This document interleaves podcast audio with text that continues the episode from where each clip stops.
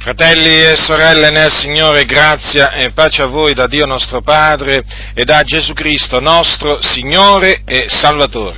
Vogliate aprire la vostra Bibbia al capitolo 5, quindi mm, all'ultimo capitolo della prima epistola di Paolo ai Tessalonicesi.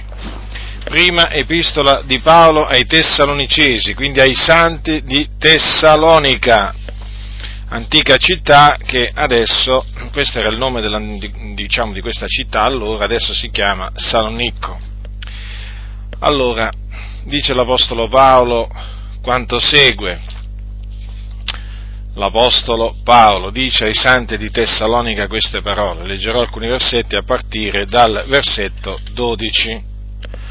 Or fratelli, vi preghiamo di avere in considerazione coloro che faticano fra voi, che vi sono preposti nel Signore e vi ammoniscono e di tenerli in grande stima ed amarli a motivo dell'opera loro. Vivete in pace fra voi. Vi esortiamo, fratelli, ad ammonire i disordinati, a confortare gli scoraggiati, a sostenere i deboli, ad essere longanimi verso tutti.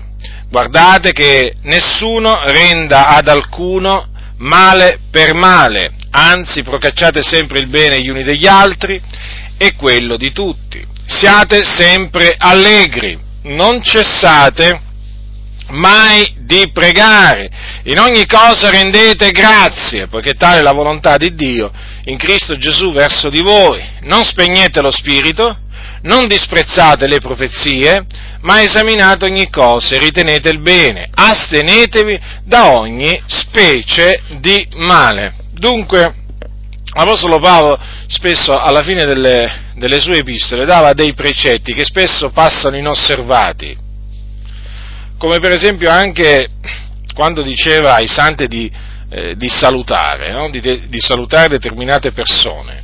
Anche quello era un comandamento che dava l'Apostolo Paolo e che andava e che andava poi osservato dai santi, perché è importante quando si ricevono, eh, appunto, si riceve il comando di salutare qualcuno, l'esortazione di salutare qualcuno, di salutarlo singolarmente se il saluto appunto viene dato per la persona singolarmente. Questo è quello che ci insegna la Sacra Scrittura. Talvolta si sorvola, si sorvola su queste cose o non ci si pone attenzione, però ci sono anche queste cose che bisogna che bisogna imparare. Se io dico a un fratello salutami Tizio, il fratello deve salutarmi Tizio. Ora, eh, l'Apostolo Paolo quindi esorta ad avere in considerazione coloro che faticano in mezzo alla Chiesa. Sono naturalmente coloro che sono messi da Dio, dal Signore, alla conduzione, alla conduzione della, delle sue pecore, perché le pecore le pecore sono del sommo pastore. Le pecore sono del sommo pastore quindi vengono date in affidamento a delle persone che sono appunto gli anziani, sono i pastori e, vengono loro dati in affidamento affinché siano curate, siano allevate, fatte crescere, protette, cibate perché chiaramente per poter allevare un gregge è evidente che tra le altre cose il pastore deve cibare le pecore. E naturalmente questa conduzione delle pecore implica anche l'ammonizione, perché è chiaro che coloro che sono preposti nel Signore a prendersi cura delle pecore del Signore, oltre che ad ammaestrare, hanno anche l'obbligo di ammonire, certo, anche quello di ammonire, che è un compito che spesso non viene, non viene osservato, ma è estremamente importante. È importante perché con l'ammonizione naturalmente viene impartita la correzione, la correzione che è indispensabile per maturare se non veniamo ammoniti, non possiamo, non possiamo nella maniera più assoluta maturare nel Signore.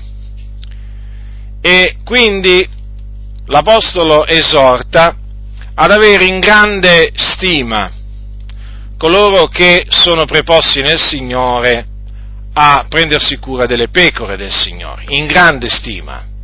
Non dice semplicemente di stimarli, dice proprio di tenerli in grande stima, quindi bisogna avere una grande stima di coloro che in mezzo al popolo di Dio si affaticano per il bene del, del popolo di Dio.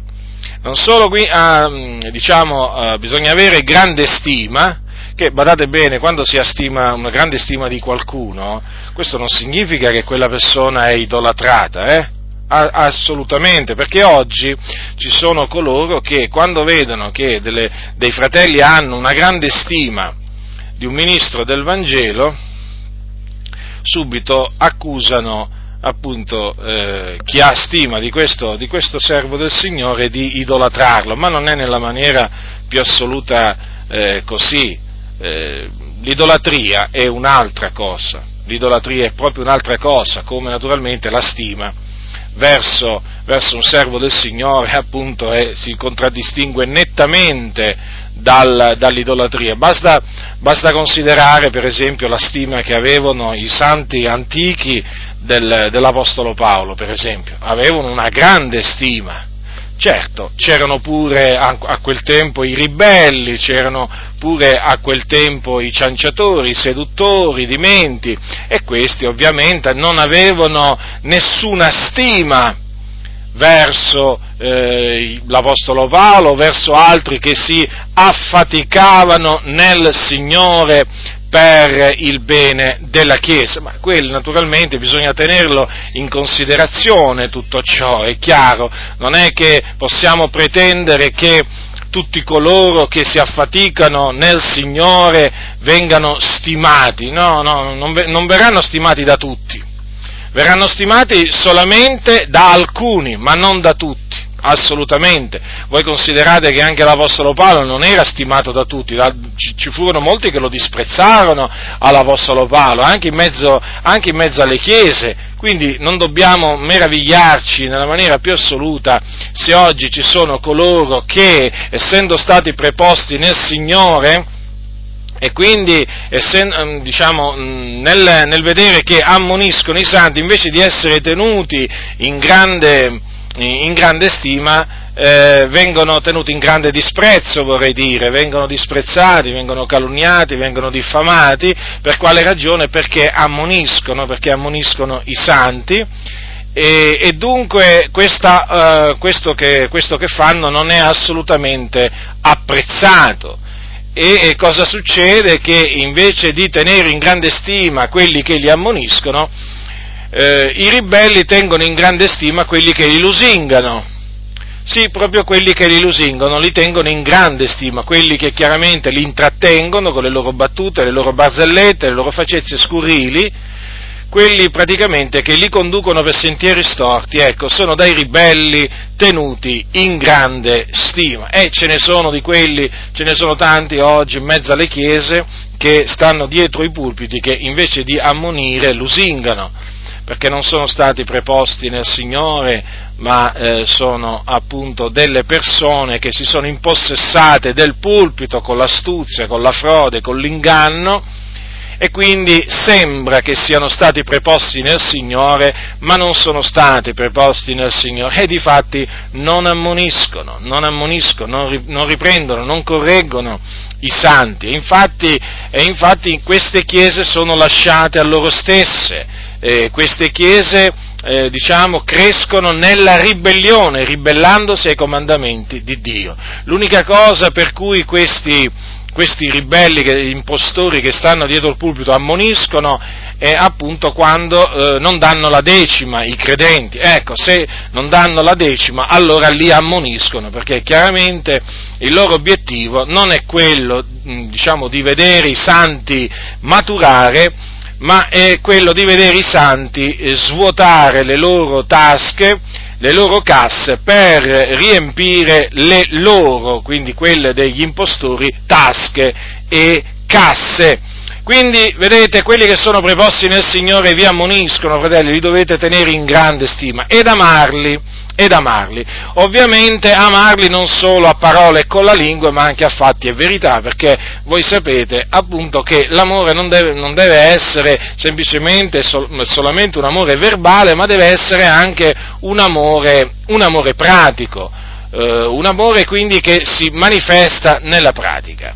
E l'amore si manifesta naturalmente in, in svariate maniere. Tutto questo e tutto questo a motivo dell'opera loro. Certo, perché la loro opera, cioè l'opera di quelli che sono preposti nel Signore, è un'opera santa, è un'opera giusta, è un'opera degna di lode, perché è un'opera compiuta nel Signore, da parte del Signore. Ecco perché costoro, appunto, eh, vanno tenuti in grande stima ed amati, amati.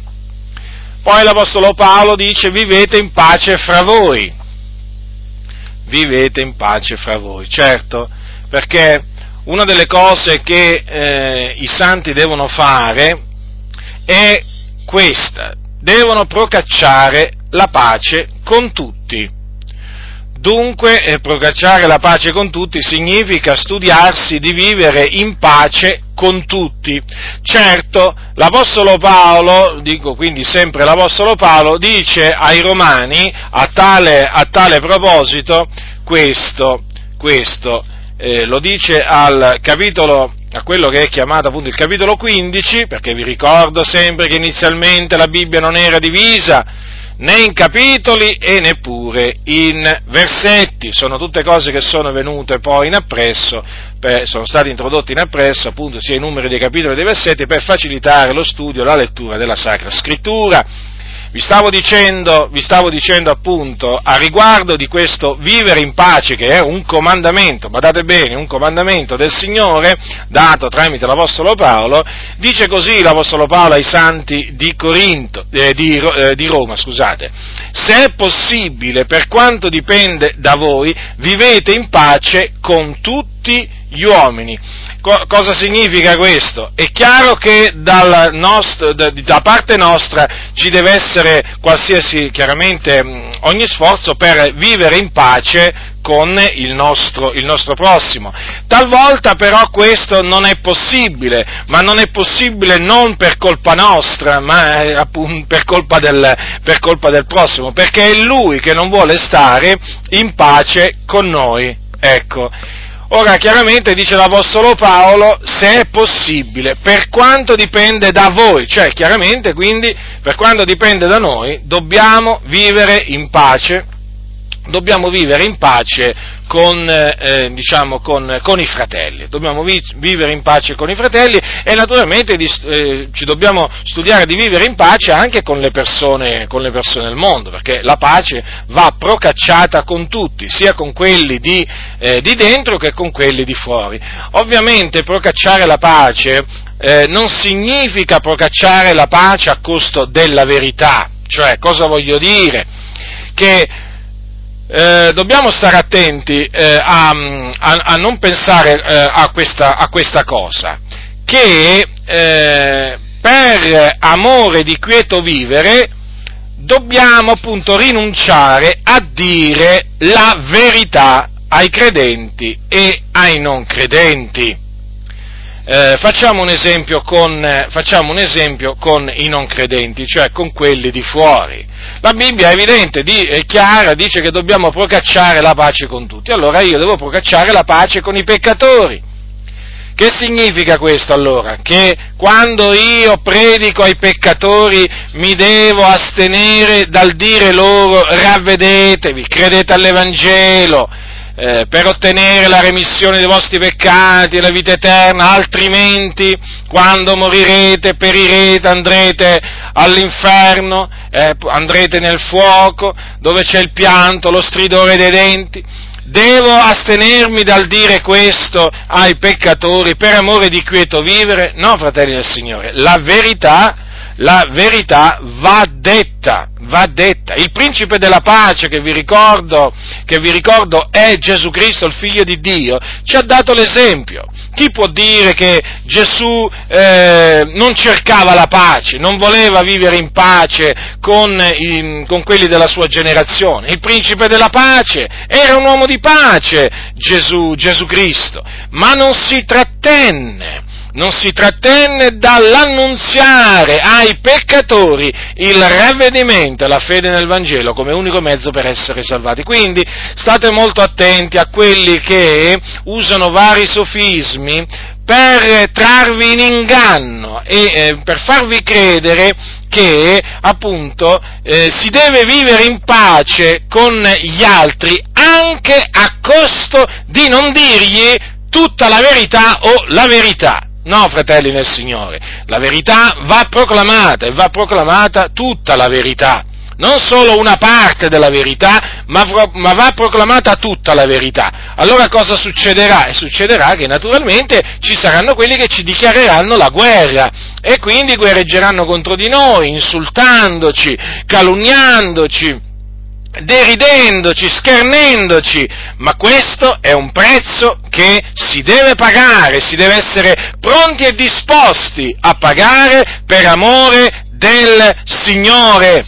E dunque è evidente che dobbiamo stare attenti a tutti questi proclami, a tutti questi proclami che oggi vengono fatti in seno a tante chiese eh? tirando fuori il discorso della pace. Ma noi dobbiamo vivere in pace, fratello, tra di noi. Ma se cominciamo a predicare in questa maniera ci faranno la guerra.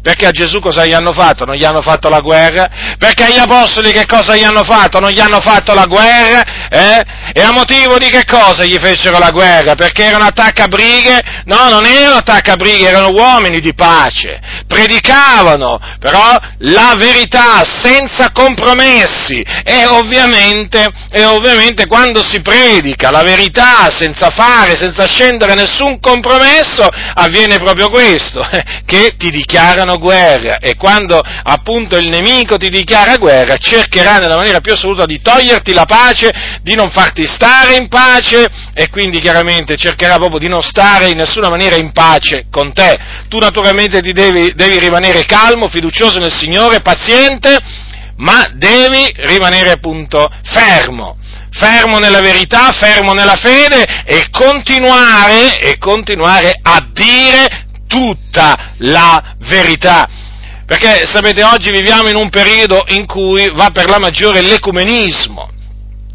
In altre parole, quella tendenza a unire tutti coloro che si dicono cristiani. E allora e chiaramente, dato che anche i cattolici romani si definiscono cristiani, non solo si definiscono cristiani, ma ci sono anche alcuni evangelici che nella loro ignoranza li definiscono cristiani. Ma io voglio dire, i cattolici si possono definire mariani, ma non cristiani, perché non seguono Cristo. I cattolici seguono Maria, possiamo dire che seguono, eh, seguono Maria, possiamo dire che seguono eh, i loro idoli muti, ma certamente non possiamo dire che seguono Cristo Cristo Gesù, perché i comandamenti di Cristo li hanno rigettati, rigettati. Allora vi stavo dicendo, c'è questo, diciamo, discorso sulla pace, no? ma il Signore ci ha chiamati a vivere in pace e quindi cerchiamo le cose che ci accomunano, cerchiamo le cose che ci uniscono, non le cose che ci dividono. E quali sarebbero queste cose che ci dividono dai cattolici romani? La fede in Cristo Gesù come unico mezzo di salvezza. Eh, devo proseguire? Ce ne sono tante di cose che ci dividono dai cattolici romani e che sono cose fondamentali, fondamentali, fratelli nel Signore, fondamentali. E quindi che faremo? Ci tireremo indietro eh? dall'annunziare ai cattolici romani, parenti o non parenti che siano, tutta la verità?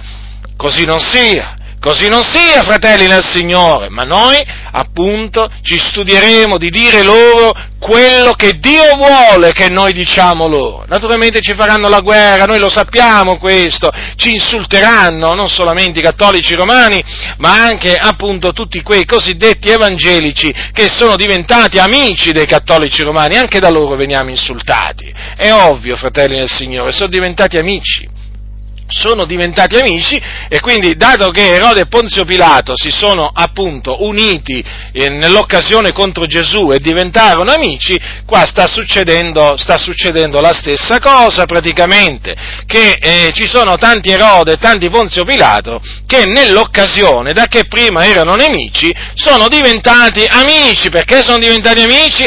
perché hanno come obiettivo quello di venire contro di noi e per quale ragione vengono contro contro di noi. Che male gli abbiamo fatto?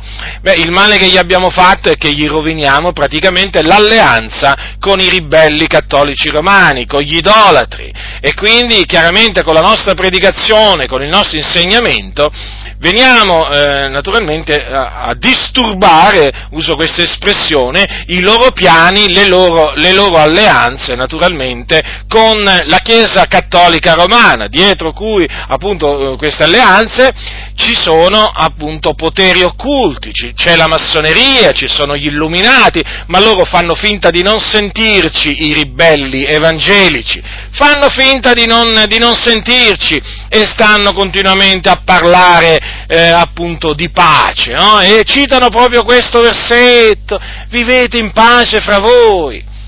Ma innanzitutto questo è un comandamento che il Signore ha dato ai santi ai santi. E poi voglio dire, lo ribadisco, fratelli nel Signore, la pace non è che la si procaccia a costo della verità, eh, ma nella maniera, nella maniera, più assoluta. E quindi vedete, Erode e Ponzio Pilato sono diventati, sono diventati amici. C'è sempre un Erode, c'è sempre un Ponzio Pilato, eh, che si alleano per l'occasione contro qualcuno che dice, che dice la verità, una verità scomoda, ma è sempre verità, anche se è scomoda comoda, non è piacevole a sentirsi, ma è la verità, è la verità che rende liberi, ma costoro non vogliono che i santi siano resi liberi e quindi predicano un miscuglio di verità e menzogna e quindi le chiese sono vittime di questo grande, grande inganno e la nostra preghiera, il nostro desiderio è che i santi, eh, che i santi riconoscano di essere rimasti vittima di questo grande inganno che è l'ecumenismo, che è l'ecumenismo appunto che viene presentato come un vivere in pace tra noi.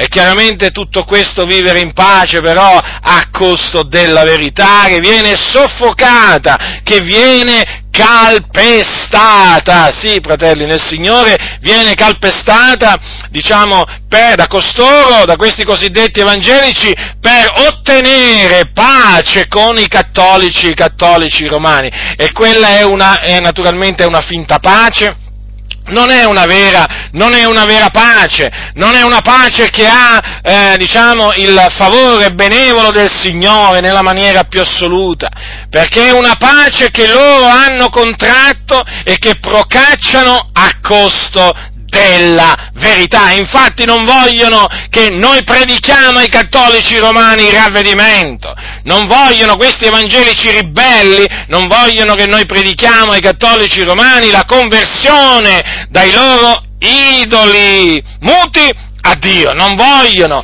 perché secondo loro noi in questa maniera allontaniamo i cattolici da Gesù, dalla verità, quando invece sono proprio loro, con la loro ribellione, con i loro compromessi, che tengono le anime schiave del peccato, che tengono le anime schiave veramente di Satana, perché non annunziano la verità ai cattolici romani, col pretesto che appunto loro sono stati chiamati a vivere in pace. Quindi noi siamo uomini di pace, noi procacciamo la pace con tutti, ma sia ben chiaro, sia all'interno della Chiesa che naturalmente all'esterno, la pace la procacciamo, eh, ma non a costo, non a costo della verità. Vi esortiamo, fratelli, continua l'Apostolo Paolo, ad ammonire i disordinati. Già, perché ci sono anche i disordinati, ci sono gli ordinati e ci sono i disordinati. è come quando eh, si va a scuola, quando siamo andati a scuola, diciamo, alcuni ci stanno continuando ad andare, comunque, voglio dire, per quanto mi riguarda, quando frequentavo le scuole mi ricordo che c'erano quelli che si conducevano ordinatamente e quelli che appunto si conducevano in maniera disordinata. E il, il, ma, il maestro o il professore lì alle scuole superiori, il maestro alle elementari, mi ricordo che ammoniva ammoniva i disordinati, non gli ordinati, no? perché sapete che voi, voi, sapete molto bene che oggi c'è l'usanza nelle chiese di leggere la Bibbia all'incontrario. Eh? La Bibbia all'incontrario, qui c'è scritto di ammonire i disordinati, ma loro ammoniscono gli ordinati. È così, fratelli del Signore. Quelli che si conducono in maniera degna del Signore, che si santificano, che veramente procacciano la santificazione, perché non solo la pace, ma anche la santificazione va procacciata, quelli vengono ammoniti, chiaramente da chi? Dai ribelli, da gente che non è preposta nel Signore. Eh, coloro che sono preposti nel Signore ammoniscono, io ve lo posso assicurare, chi ammoniscono? I disordinati, non ammoniscono gli ordinati. Ora, tenete presente però che questa esortazione è rivolta, è rivolta diciamo, all'assemblea, all'assemblea. Dunque, Cosa dice l'Apostolo Paolo? Di ammonire i disordinati. E naturalmente il discorso che vi stavo facendo prima, eh, chiaramente eh, va esteso anche a quelli che seguono l'esempio di questi ribelli no? che sono dietro il pulpito, perché in effetti ci sono fratelli, ci sono chiese, assemblee che invece di ammonire i disordinati, ammoniscono gli ordinati. Invece di ammonire, eh, ammonire gli empi, no, ammoniscono i giusti. Eh, invece di ammonire coloro che si danno all'empietà, no, ammoniscono quelli che procacciano la giustizia. E quelli che procacciano la giustizia, la santità, sono naturalmente da loro definiti fanatici, fondamentalisti, eh, gente che semina zizzania. Oramai il discorso è questo, fratelli del Signore. Purtroppo è così, ci sono dei giusti che vengono trattati come se, come se avessero fatto l'opera degli empi e degli empi che vengono trattati come se avessero fatto l'opera dei giusti. Questa è la triste, è la triste realtà, perché in molte chiese il male viene chiamato bene, bene, il bene viene chiamato male, quindi è evidente questo poi ha una seria ripercussione, eh, eh, diciamo, nell'atteggiamento verso i giusti e verso i malvagi, verso eh, coloro che si conducono in maniera ordinata e verso quelli che si conducono in maniera disordinata. Purtroppo questo è motivo di scandalo, certo che è motivo di scandalo perché ci sono persone del mondo che giustamente, eh, devo dire giustamente, perché a giusta ragione rimangono scandalizzati nel vedere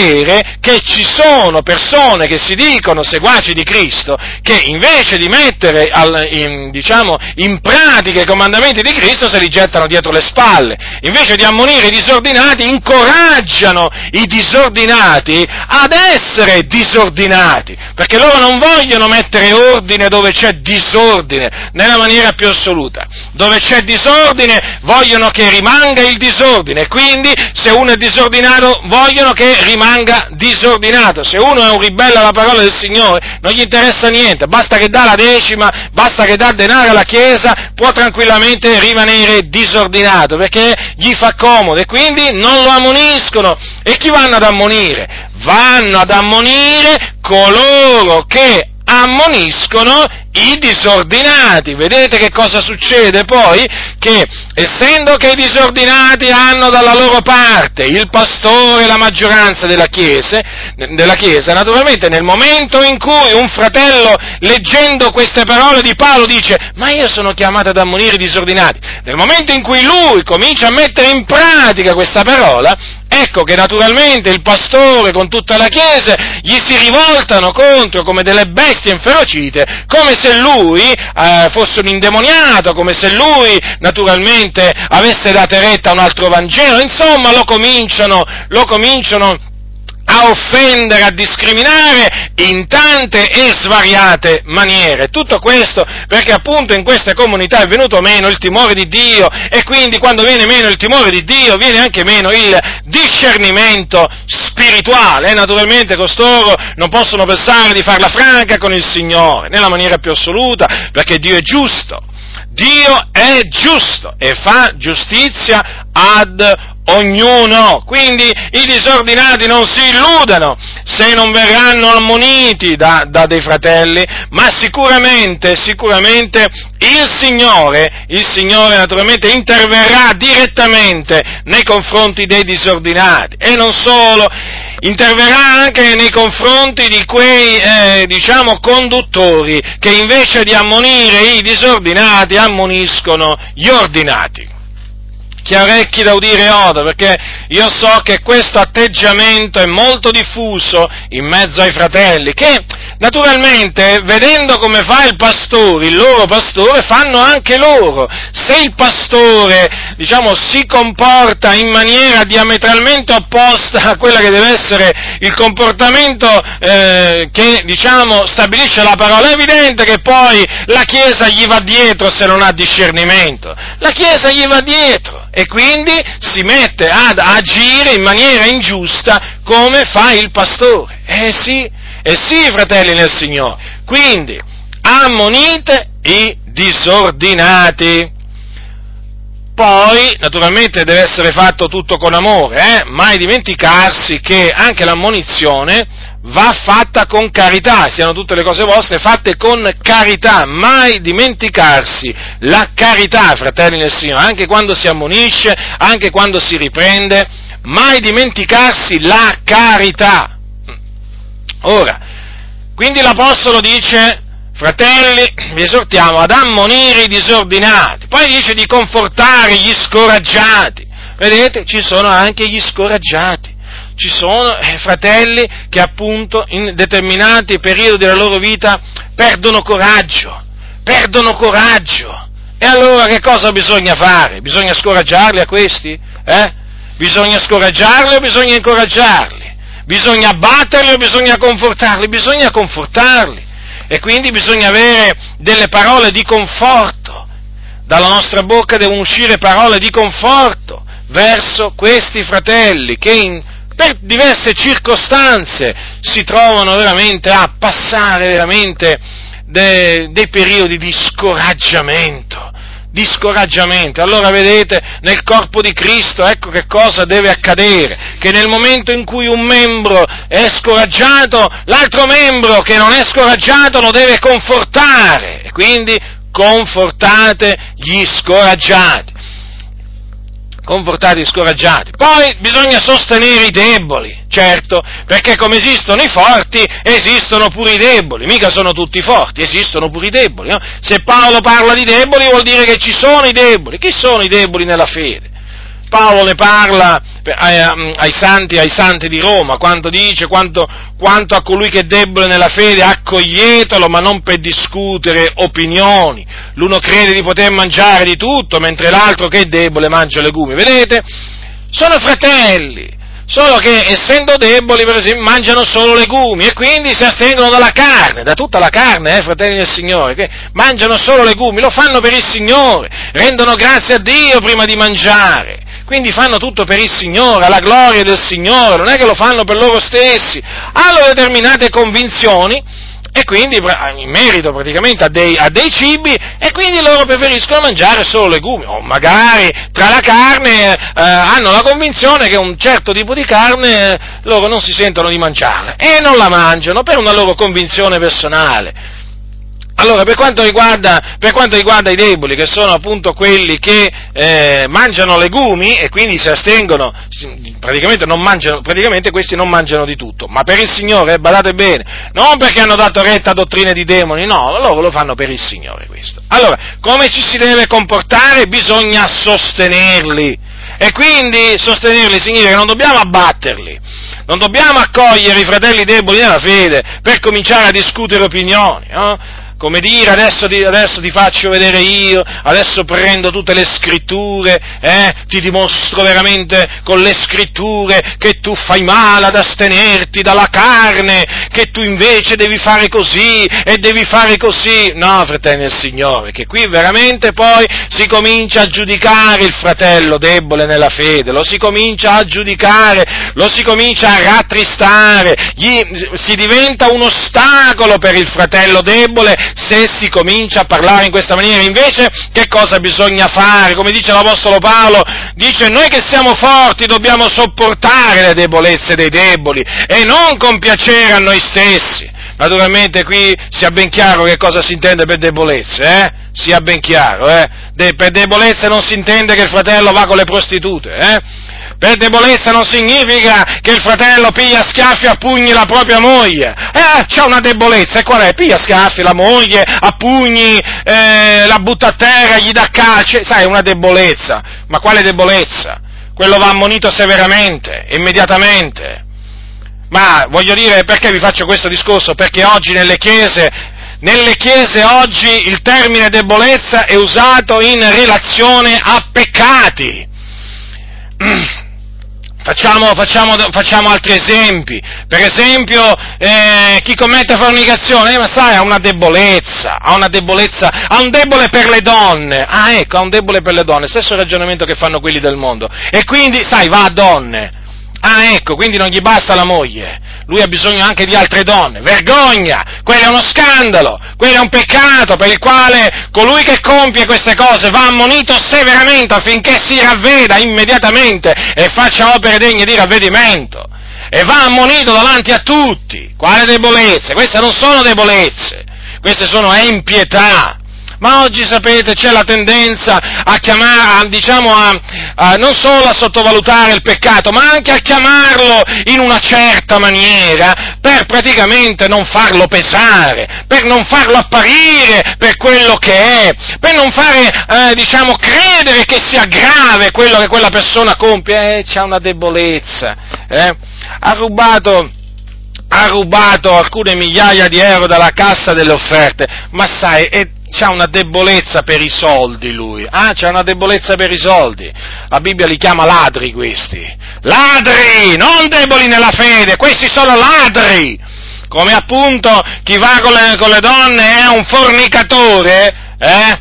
Chi va con altre donne all'infuori di sua moglie è un fornicatore, così la Bibbia chiama queste persone ma qui, qui veramente di esempi, di esempi, se ne potrebbero fare. Ormai anche, ormai anche, l'omosessualità è diventata una debolezza per alcuni, eh? Che vuoi, quello c'ha un debole per gli uomini, ah, c'ha un debole per gli uomini, quindi c'è chi ha il debole per le donne, c'è chi, ci sono gli uomini che hanno il debole per gli uomini, tutte debolezze, tutti nel calderone dei fratelli deboli nella fede. E quindi cosa bisogna fare? Bisogna sostenerli quelli che sono deboli nella fede. Ma chi sei tu che ti metti a giudicare il fratello? Fratello debole nella fede, che va con le donne, che ruba, eh? O quel fratello, quello che si dice fratello che va con gli uomini, come ti permetti di giudicarlo? Lui è debole nella fede. Io mi permetto di giudicarlo in base a quello che dice la Sacra Scrittura e voi ribelli dovete ravvedervi di questi ragionamenti perversi agli occhi di Dio. Quello non è un fratello debole nella fede, quello è un ribelle. Quello è uno che si è abbandonato all'empietà e va ammonito affinché si ravveda, perché appunto vi posso assicurare che questi cosiddetti eh, fratelli deboli nella fede, mi riferisco a quelli che sono dati alla fornicazione, eh, al ladrocinio, all'omosessualità, eh, vanno all'inferno, vanno all'inferno se non si ravvedono. Quindi bisogna chiamare le cose con il loro nome. Quindi i deboli non sono quelli appunto che vogliono far credere tanti oggi nelle, nelle chiese, sai, è debole. Per debole loro appunto intendono questo, sai, è uno appunto che si va a divertire, gli piace la bella vita o la dolce vita, chiamatela come volete, e sai, sai, ogni tanto si permette questo, ogni tanto si permette quest'altro, ogni tanto si ubriaca pure, ma che vuoi, una debolezza, ah, pure questa è una debolezza, quindi l'ubriaco è debole, no, l'ubriaco è un ubriacone, è un ubriacone, con un tale non dobbiamo nemmeno mangiare, non ci si deve mettere, con un tale che si chiama fratello, eh, che appunto è un ubriacone, ma fratelli nel Signore, ma veramente, ma vi rendete conto, fratelli, oggi che cosa, che cosa esiste nella Chiesa?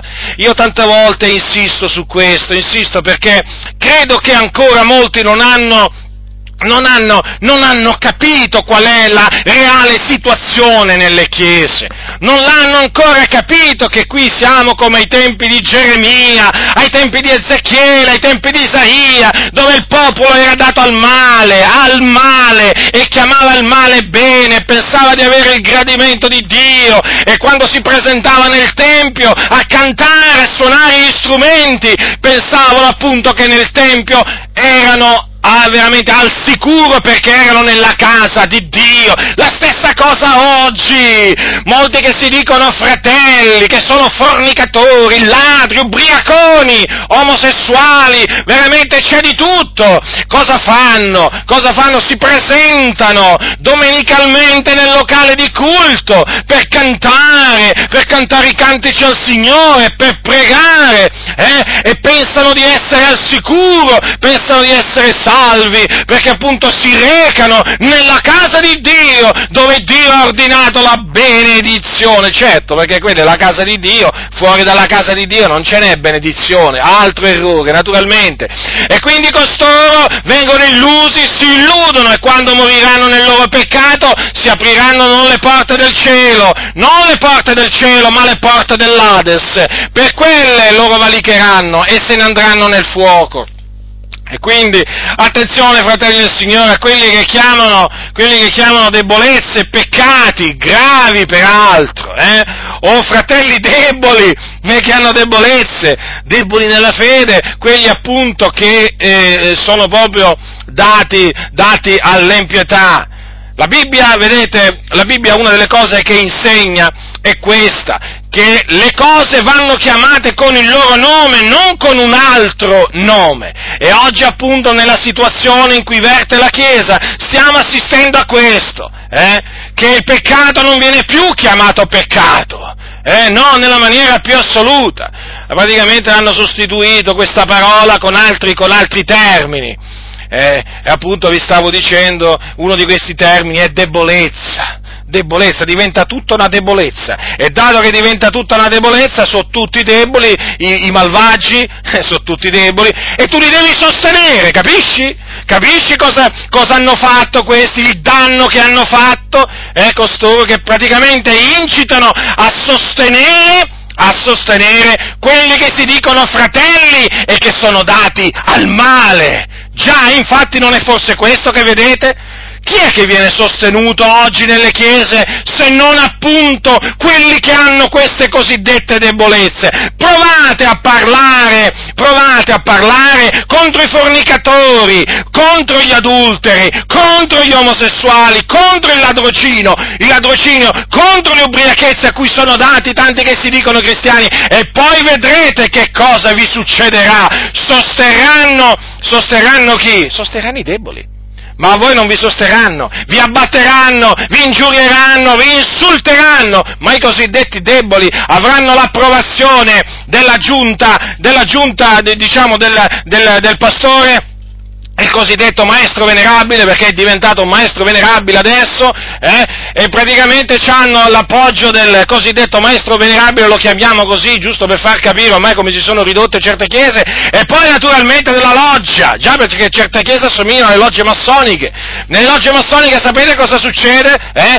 Che, che non bisogna parlare contro il fratello massone, eh? No, no, no, no, no, assolutamente, no, ma, ma, veramente, no, no, assolutamente, non bisogna, non bisogna giudicarlo, no, no, e non importa quello che fa, è libero, c'è il libero arbitrio, eh, e certe chiese sono come le logge massoniche, hanno il maestro venerabile che praticamente fa osservare i precetti della massoneria nelle chiese. Non vengono osservati i precetti di Cristo Gesù nella chiesa, non vengono incitati i credenti ad osservare i precetti di Cristo, ma vengono incitati a osservare i precetti della massoneria.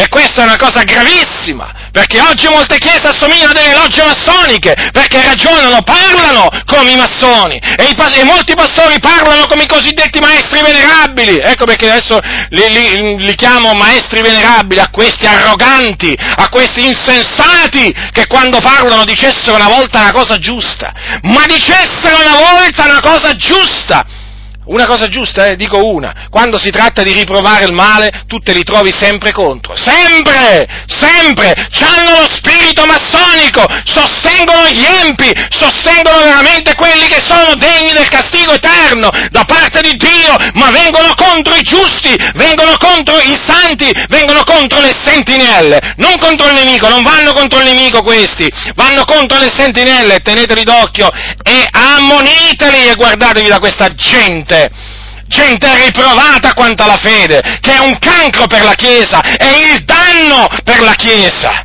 Sono veramente nemici che stanno all'interno della Chiesa, che rodono, rodono, rodono. Ma noi con l'aiuto del Signore li martelleremo con la parola del Signore, perché voi sapete che la parola di Dio è come un martello che spezza il sasso. E noi abbiamo la parola di Dio con noi e li continueremo a martellare perché hanno stancato, hanno stancato il Dio, eh? Con la loro filosofia massonica, hanno stancato il Dio con il loro parlare massonico, con il loro agire massonico, ravvedetevi, ravvedetevi, massoni, senza il grembiule ovviamente, poi se c'è qualcuno con il grembiule vale lo stesso, ravvedetevi e convertitevi all'Iddio vivente vero, perché vi siete convertiti al, al cosiddetto grande architetto dell'universo, eh, che non è Dio, non è Dio, non è il vero Dio, è l'Iddio dei massoni, ecco, ecco quale Dio veramente vi siete fatti, l'Iddio dei massoni, quello che ti dice non giudicare il fratello debole, dove per fratello debole si intende un empio che va veramente estromesso dall'assemblea dei santi e potrei proseguire e potrei proseguire, ma Dio volendo ci torneremo ci tornerò su queste veramente, veramente chiese evangeliche che assomigliano a delle logge massoniche, eh? ci tornerò su questi pastori, cosiddetti pastori che non sono altro che dei mercenari, che assomigliano veramente a, de, a dei maestri venerabili, eh? a dei maestri venerabili. Quando parlano, anche se dicono una cosa veramente contro la logica, contro la storia, contro la verità, contro l'intelligenza umana, devono essere devono essere ascoltati, tutti devono dire amen. Chi non dice amen, chi non dice amen va ammonito, va discriminato. Proseguiamo. Guardate che nessuno renda ad alcuno male per male. Nella vita talvolta si riceve male per bene. Tu fai del bene e, ti, e ti, ti, ti, ricompensano con il male praticamente, non con il bene. Talvolta in effetti tu fai del bene, ne fai anche tanto e vieni ricompensato con il male. Voi sapete, Gesù fece tanto del bene, andò in giro facendo del bene, però ricevette del male. Nella vita in effetti avviene questo, eh? si, riceve, si riceve anche del male, talvolta anche tanto. Cosa dice e naturalmente badate bene che non è che si riceve il male solamente da quelli di fuori, ma spesso, spesso si riceve da quelli di dentro e se ne riceve, eh, se ne riceve molto di più. Noi possiamo dire che abbiamo ricevuto molto più male da quelli che si dicono cristiani, da quelli che, eh, diciamo, anziché da quelli che no, non si dicono cristiani. Ve lo, posso, ve lo, posso, assicurare, ve lo sottoscrivo. Fratelli del Signore, abbiamo ricevuto molto più male così, da, da, tanti che si dicono evangelici, cristiani, di quanto ne abbiamo ricevuto dai cattolici, dai testimoni di Geova, dai mormoni. Devo dire, devo dire veramente che i cattolici romani, per come si sono comportati nei nostri confronti fino adesso, è brava gente, è brava gente. Guardate, ve lo, posso, ve lo posso sottoscrivere questo, a confronto di come si sono comportati certi cosiddetti evangelici nei nostri confronti, vi posso dire che tanti cattolici romani è brava gente, brava gente. Eh, perché le cose stanno così, veramente, cioè, non che noi abbiamo l'appoggio dei cattolici romani, no, no, non stiamo dicendo questo, ma sicuramente il trattamento che abbiamo ricevuto da taluni che si dicono cristiani evangelici, soprattutto quelli del tutto l'Evangelo, tutto l'Evangelo loro, naturalmente, della loro loggia massonica, ecco, eh, veramente, ma non c'è paragone, ma non c'è paragone, fratelli del Signore, non c'è paragone, eh, le, cose, le cose vanno così, comunque si riceve il male, questo è stabilito da Dio naturalmente, e cosa dobbiamo fare? Ecco, dobbiamo stare attenti a non contraccambiare il male, eh, il male eh, che ci viene fatto con il male. Ecco, questa è una cosa che non dobbiamo fare. Perché? Perché non dobbiamo fare le nostre vendette. Infatti voi sapete che l'Apostolo Paolo, l'Apostolo Paolo ha, detto, ha, detto, ai santi di Corinto, ha, ha dato questo, questo, ulteriore comandamento, dice così, non fate le vostre vendette. Quando è che uno diciamo, si vorrebbe fare vendetta, no? con le proprie mani, come si suol dire, quando appunto riceve del male, certamente non quando riceve del bene. No? Allora che cosa dice l'Apostolo Paolo? Non fate le vostre vendette, cari miei, ma cedete il posto all'ira di Dio. Perché sta scritto a me la vendetta, io darò la retribuzione, dice il Signore. Vedete? Dunque, hai ricevuto del male? Sai cosa devi fare? Non importa se l'hai ricevuto da persone del mondo o diciamo persone che si dicono cristiane.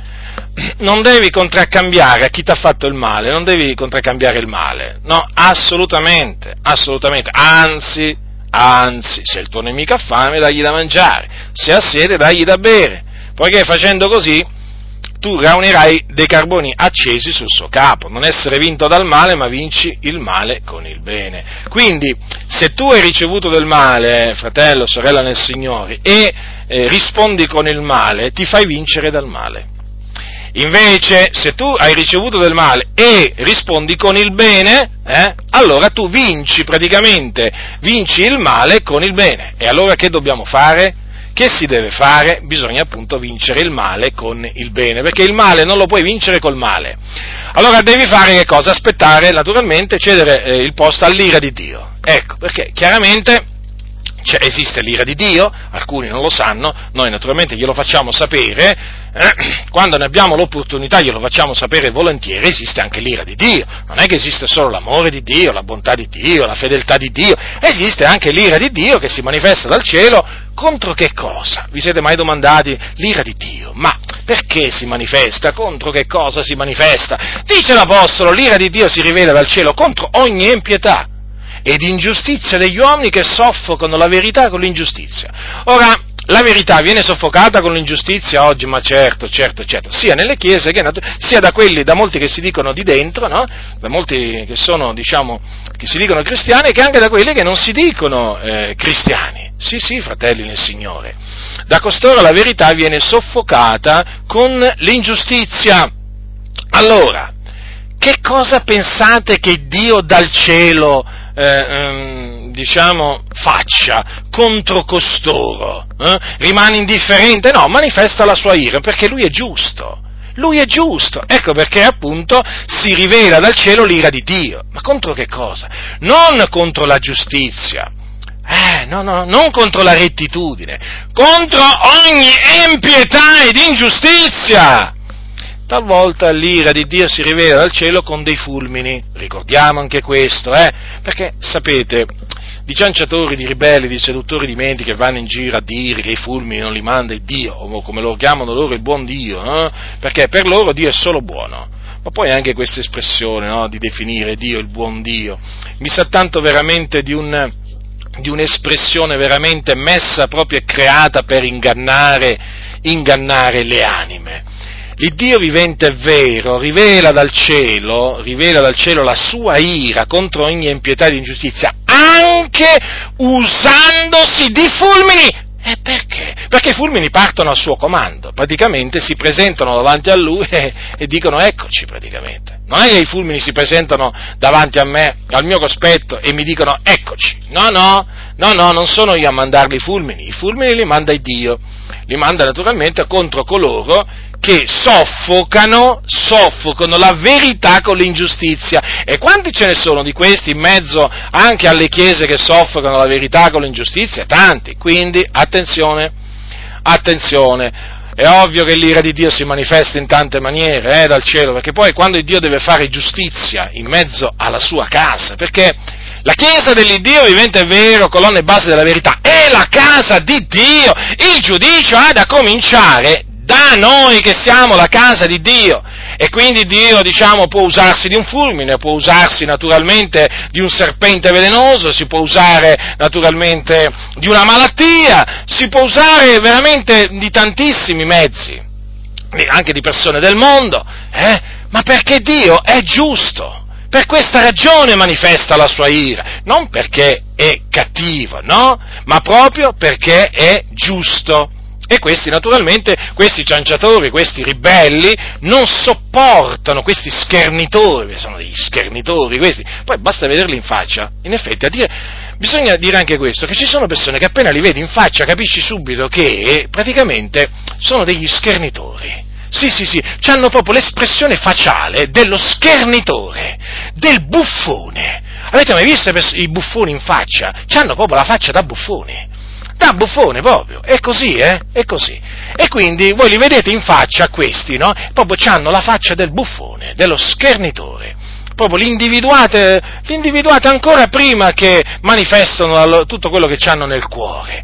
Allora, questi qua praticamente non conoscono non conoscono il Dio, non conoscono il modo eh, di agire di Dio. Quando sentono parlare appunto di Dio come ne parla la Sacra Scrittura, cercano appunto di ingannare, di ingannare le persone e portarle lontano da quello che dice la parola del Signore. Quindi, quindi per loro è una cosa inconcepibile sentir parlare dell'ira di Dio che si rivela dal cielo contro ogni impietà ed ingiustizia. No, assolutamente. No, Dio oggi no, non fa queste cose. Sì, le faceva a quei tempi, ma adesso queste cose non le fa. Ma a quanto dice l'Apostolo Paolo, l'Apostolo Paolo usa il verbo presente al presente. L'ira di Dio si rivela dal cielo, non è che dice si rivelava dal cielo come se fosse, co- come se fosse qualcosa rilegata al passato, no? al passato remoto. L'ira di Dio si rivela dal cielo contro ogni impietà ed ingiustizia degli uomini che soffocano la verità con l'ingiustizia. E dunque il Dio, naturalmente, esercitando la sua giustizia in mezzo alla casa di Dio, perché il giudizio da cominciare da noi che siamo la casa di Dio, chiaramente colpisce colpisce chi deve essere colpito a motivo della sua impietà, a motivo della sua ingiustizia. Il Dio gli ha dato del tempo per ravvedersi, non si vuole, non si è voluto ravvedere, il Dio lo colpisce. Ma è, cos- è questo il modo d'agire dell'Iddio vivente e vero. Ma questo è il Dio che presentano questi schernitori, è un Dio che si sono fatti su misura loro. Eh certo, perché si sono fatti Dio su, un Dio su misura? Per poter ingannare le persone, i semplici, ed estorcergli più denaro possibile. Infatti se voi li sentite parlare, hanno sempre, diciamo, un parlare sulla bocca melato, mielato, eh, praticamente pieno di miele, e poi lusinghevole. È un parlare seducente, è un parlare attraente, perché appunto ti presenta, ti presenta un Dio diverso da quello di cui, mm, diciamo, di cui parla la Sacra Scrittura, un Dio che non castiga, che non castiga chi fa il male, no? Allora vedete, invece, noi abbiamo questa fiducia, che quello che dice la parola di Dio è verità, e sappiamo appunto che Dio castiga i malvagi, quelli che fanno il male, cedete il posto all'ira di Dio, ma noi volentieri cediamo il posto all'ira di Dio, perché l'ira dell'uomo non mette in opera la giustizia, la giustizia di Dio. Allora che facciamo? Eh, lasciamo fare al Signore, lasciamo fare al Signore. Ma date bene, questo non significa che noi preghiamo il Dio affinché mandi fulmini sui nostri nemici. Cioè, veramente, se qualcuno pensa questo è uno stolto è uno stolto, assolutamente. Noi preghiamo Dio affinché i nostri nemici si ravvedano si ravvedano, si convertano, ma noi certamente non preghiamo il Dio affinché veramente scaraventi su di loro fulmini, fuoco o voglio dire malattie o la morte, no, nella maniera più assoluta. Il nostro desiderio è che i nostri nemici vivano, ma affinché mm, diciamo, possano vivere si devono convertire.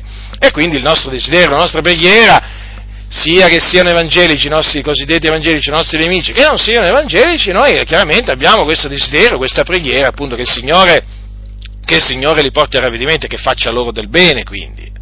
Quindi cedete il posto all'ira di Dio, che chiaramente si manifesterà contro quelli che vi hanno fatto, vi hanno fatto del male, perché Dio fa giustizia ad ognuno. Vedete, c'è appunto questo comandamento di non rendere ad alcuno male per male. Anzi, vedete, c'è il comandamento di rendere il bene. Procacciate sempre il bene gli uni degli altri, e quello di tutti.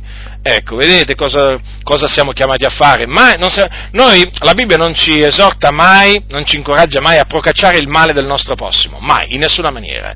Sempre il bene, sempre il bene. Noi dobbiamo fare solo il bene Solo il bene, fratelli nel Signore. Non pensate che noi possiamo fare anche il male, eh? come alcuni pensano. Eh? Alcuni dicono facciamo il male onde ne venga il bene. Eh?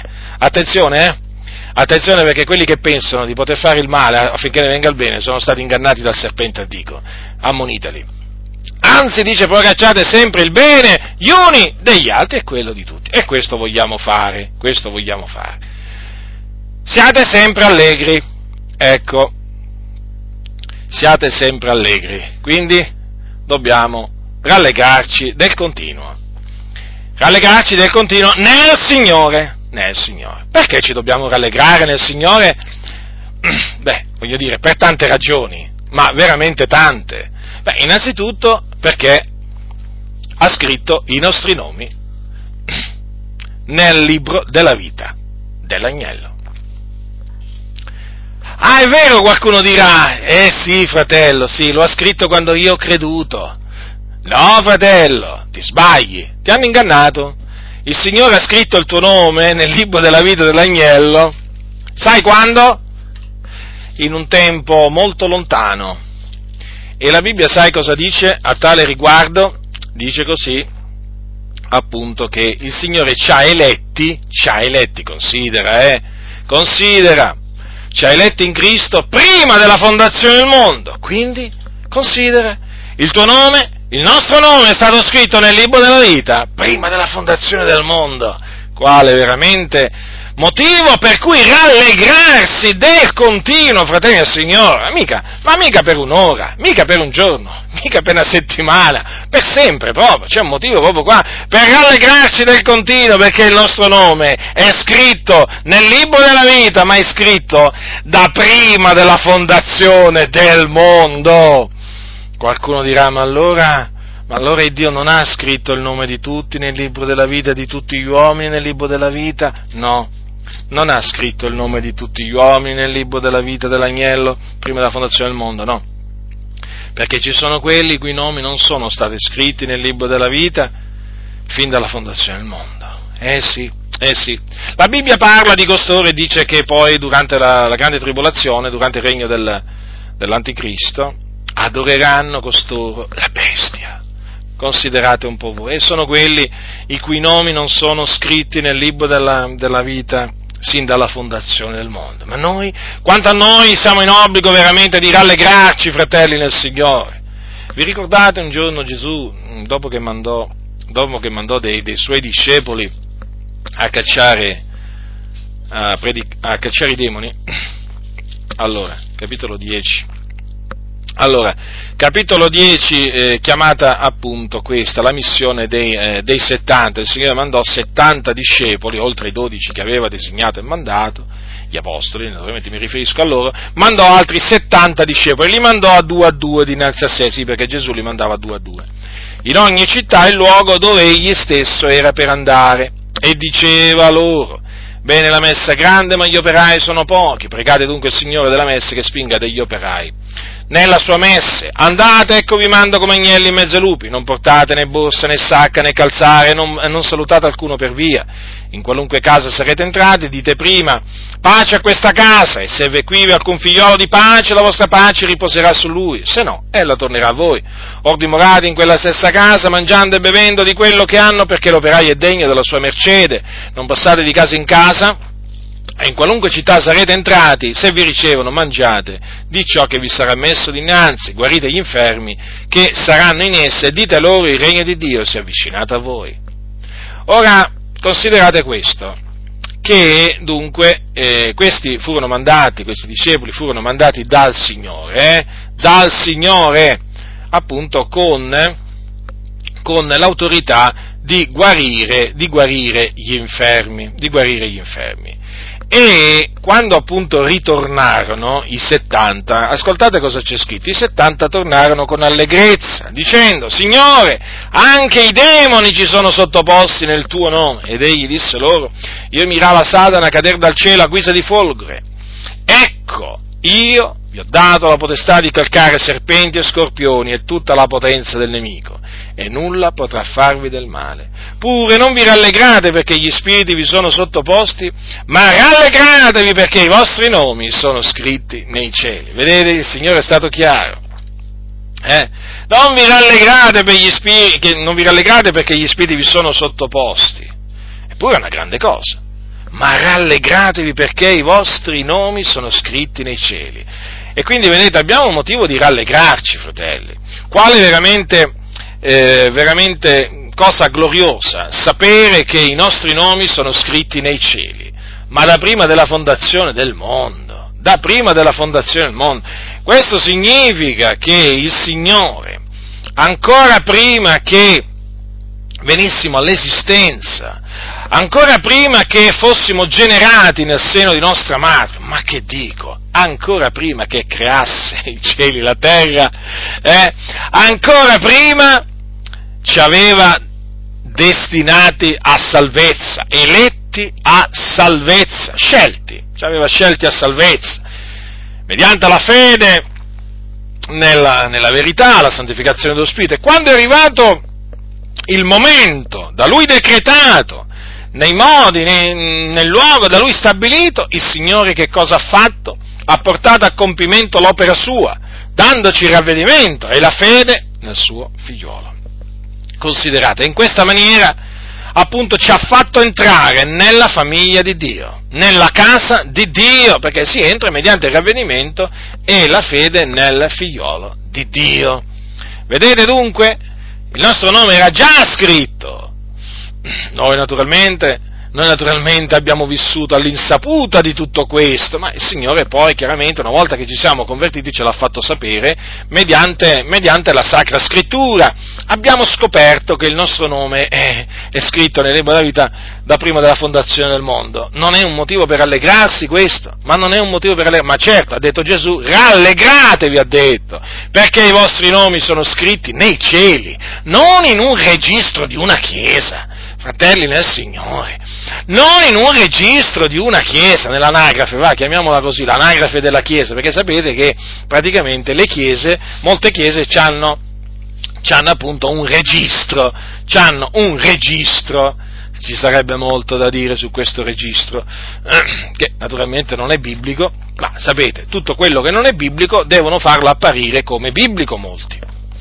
E voglio dire, considerate, il nostro nome non è stato scritto da un uomo, ma da Dio. In un libro, naturalmente, celeste, eh, non terreno, e poi quanto al tempo, prima della fondazione del mondo. Ora, c'è un paragone? Voglio dire, si può fare un paragone con il registro di chiesa? Eh?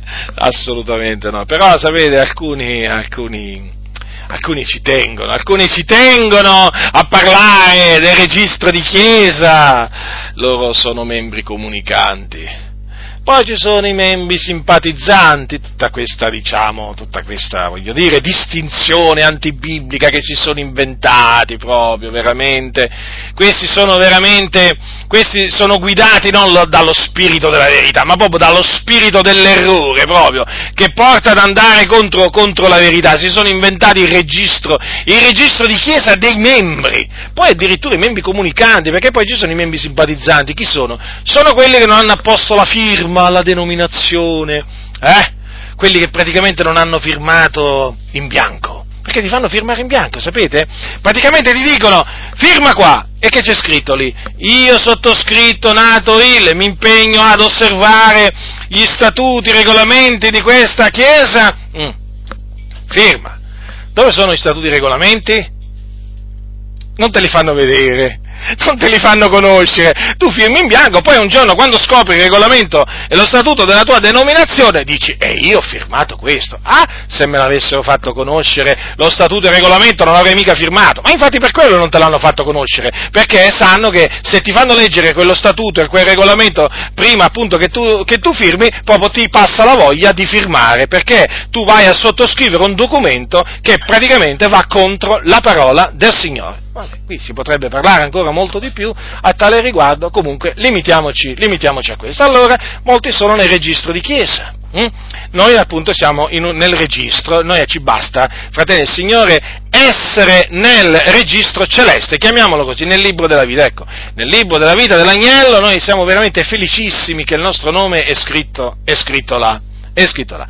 Peraltro, peraltro, eh, vorrei diciamo, anche dire una, un qualche cosa eh, di altro. Ci sono diciamo, molti che, eh, i cui nomi sono scritti nel libro della vita dell'agnello, i cui nomi però non sono scritti nel registro di nessuna denominazione.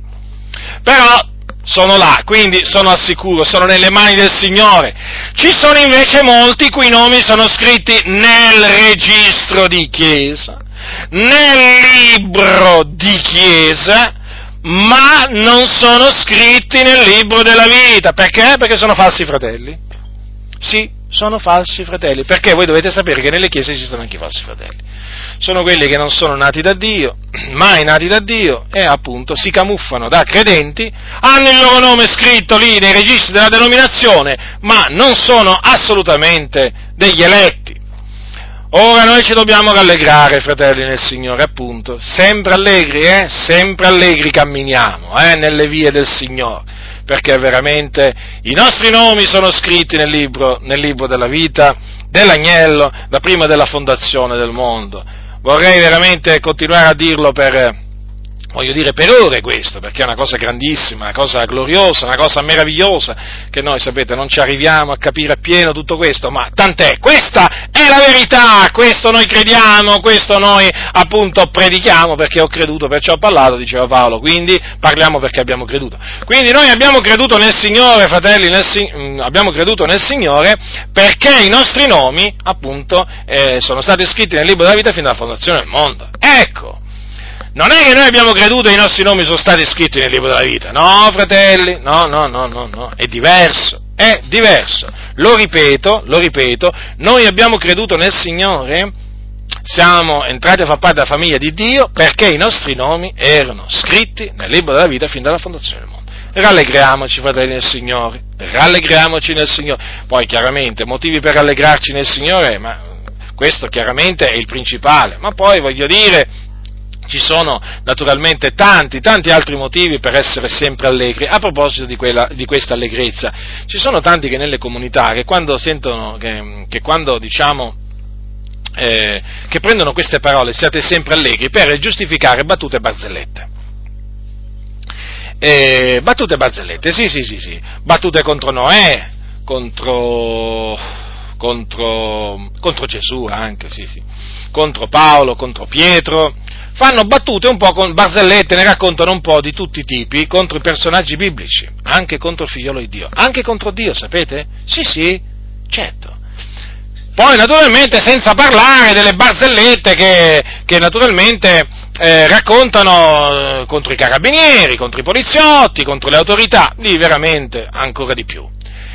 E eh, sapete come giustificano questo comportamento disordinato, inde- indecoroso, vergognoso, scandaloso? Dicendoti così, eh fratello, ma la Bibbia dice che dobbiamo essere sempre allegri e mica dobbiamo avere il musone, il muso. Perché abbiamo il muso noi? Ma non mi pare di avere il muso, nel senso di tenere il muso come dicono taluni, io sono una persona allegra. Voglio dire, ma che c'entra, ma che c'entrano le barzellette, ma che c'entrano le battute con l'allegrezza nel Signore, con l'allegrezza che è frutto dello Spirito Santo? Eh? Che cosa c'entra? Che cosa c'entra tutto ciò? Non c'entra niente. E battute e barzellette non fanno parte del regno di Dio. Eppure, vedete, alcuni giustificano eh? battute, barzellette contro Abramo, eh? sapete a chi, mi, a chi, mi, sto riferendo? Eh? Perché sapete, questa è gente insensata, è gente insensata, c'è poco da fare. Questi sono insensati, scherniscono i patriarchi proprio, proprio davanti a tutti, veramente. Veramente è una vergogna, una vergogna, è veramente scandaloso e giustificano e giustificano con questo modo di operare scandaloso con queste versette, siate sempre allegri, non c'entra proprio niente. Qui parla dell'allegrezza nel Signore. Nel Signore. Quella non è un'allegrezza nel Signore, quella appunto che scaturisce dalle battute a barzellette contro Gesù, contro Dio, no quella è una falsa allegrezza, state molto attenti fratelli, quella è una falsa allegrezza, c'è da piangere, ma c'è da piangere a sentire, cioè a sentire queste cose, a me non mi viene da ridere a sentire questi profani buffoni da mensa, eh? Non mi viene nella maniera più assoluta da ridere, da rallegrarmi, mi viene da piangere, non mi sono seduto nell'assemblea di quelli che ridono, diceva Geremia, mi sono seduto solitario, certo, è proprio così, perché ti viene la voglia di veramente di andartene via da queste comunità dove prendono in giro gli apostoli, Gesù, i patriarchi, via da queste comunità, fratelli del Signore, se ancora state frequentando queste comunità, eh? Uscite, ve ne state perdendo il vostro tempo, vi stanno imbottendo di battute barzellette, non della sana dottrina, ma delle loro diavolerie, vi stanno imbottendo veramente l'essere. State molto attenti che quello non ha niente a che fare con l'allegrezza nel Signore, l'allegrezza nel Signore è un'allegrezza vera, è un'allegrezza duratura, non è effimera, è, una, è un'allegrezza veramente che viene dal di dentro, che tu senti che viene dallo spirito della verità, non è qualche cosa che viene dalla carne carne, ma è qualcosa che viene dallo spirito, sen- la senti proprio nel profondo, nella profondità delle tue viscere, e quella veramente è la vera allegrezza che viene al Signore, e allora questa allegrezza ti fa cantare, ti fa saltare, ti fa gioire nel cospetto del Signore, eh? Eh sì, fratelli nel Signore, perché sapete, la gioia è grande, eh, la gioia del Signore. Dio ha fatto cose grandi per noi e noi siamo nella gioia, ma appunto perché ha fatto cose grandi, ci ha salvati, ci ha salvati, avendoci eletti a salvezza fin dal principio. E poi, e poi, e poi fino adesso che cos'è che ha fatto il Signore per noi? Ma che cos'è che ha fatto il Signore per noi? Ha fatto tutto ha fatto tutto, ha fatto tutto il Signore, fratelli nel Signore, per noi ha fatto tutto, quindi, ma veramente rallegriamoci perché Dio ha fatto cose grandi per noi, ma quante cose il Signore ha fatto per noi fino a questo giorno, ma veramente cominciamo a parlare delle cose grandi che il Signore ha fatto per noi, qua che motivo di rallegrarci c'è, ma che motivo di rallegrarci, quanti motivi per rallegrarci, come il Signore ci ha protetto, ci ha guidato, ci ha sostenuto, ci ha provveduto, eh? ci ha castigato, perché anche per questo ci si deve rallegrare, eh? ci si deve rallegrare, dopo che il Signore appunto, perché arriva il momento eh, dell'allegrezza, dopo che il Signore ti castiga, sul momento chiaramente non è causa di allegrezza la disciplina che il Signore ti, ti infligge, ma ti posso assicurare che arriva il giorno, che arriva il giorno che senti venire veramente dalle profondità delle tue viscere una gioia che tu non ti riesci a spiegare, è una gioia che ti porta a dire Signore sono contento che mi hai castigato, che mi hai hai punito, che mi hai impedito di fare quella cosa, che mi hai impedito di andare in quel posto. Io in quel momento non lo comprendevo, adesso lo capisco e gioisco, gioisco, perché? Perché so che mi hai voluto bene e allora questo è motivo per rallegrarmi, per glorificare il nome del Signore siate sempre allegri, non cessate mai di pregare, dice l'Apostolo Paolo, infatti dobbiamo pregare del continuo, essere perseveranti nella preghiera, anche quando la risposta alla preghiera non arriva subito, dobbiamo appunto continuare a pregare, a pregare, a battere alla porta veramente, dobbiamo continuare a accostarci al trono della grazia di Dio, implorarlo, pregare per quello appunto che noi cerchiamo, per quello che desideriamo ricevere dal Signore, mai cessare appunto, mai cessare appunto di pregare, bisogna essere perseveranti, fratelli del Signore. Poi il Signore premia la perseveranza, vi ricordate? La parabola del giudice iniquo, ve la ricordate? Allora, eh, alcune parole di questa parabola che raccontò il nostro Signore Gesù Cristo.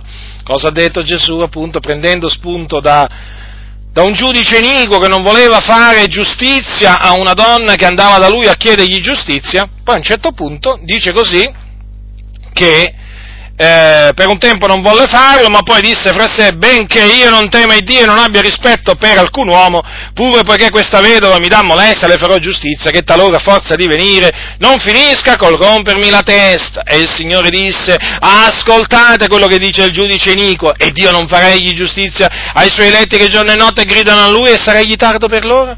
Io vi dico che farà loro, farà loro prontamente giustizia. Perché raccontò questa parabola il Signore? Eh? Per mostrare ai suoi discepoli che dovevano del continuo pregare, non stancarsi. No, non bisogna mai stancarsi, fratelli del Signore. Continuare, insistere, insistere. Poi sapete, per esperienza vi dico questo, nel momento che meno ve l'aspettate, il Signore risponde alla vostra preghiera. Risponderà in maniera gloriosa, in maniera palese.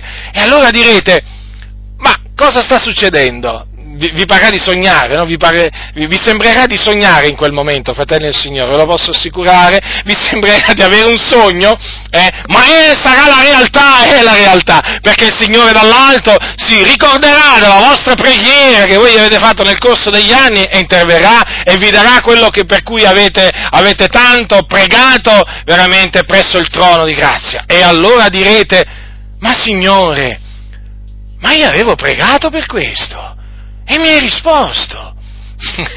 e così, io mi ricordo quando il Signore, quando il Signore mi, eh, diciamo, mi visitò e mi disse va nel Lazio, mi ricordo che eh, appunto quando mi svegliai, quando mi svegliai dissi, eh, dissi queste, più o meno queste parole, Signore, ma allora mi hai ascoltato? Eh, eh sì, come dire, allora hai ascoltato il mio grido, allora hai ascoltato la mia preghiera, allora veramente non è stato in vano che ti ho pregato, che ti abbiamo pregato affinché tu ci rivelassi dove andare a predicare l'Evangelo. No, non è in vano, fratelli, non è in vano che si prega.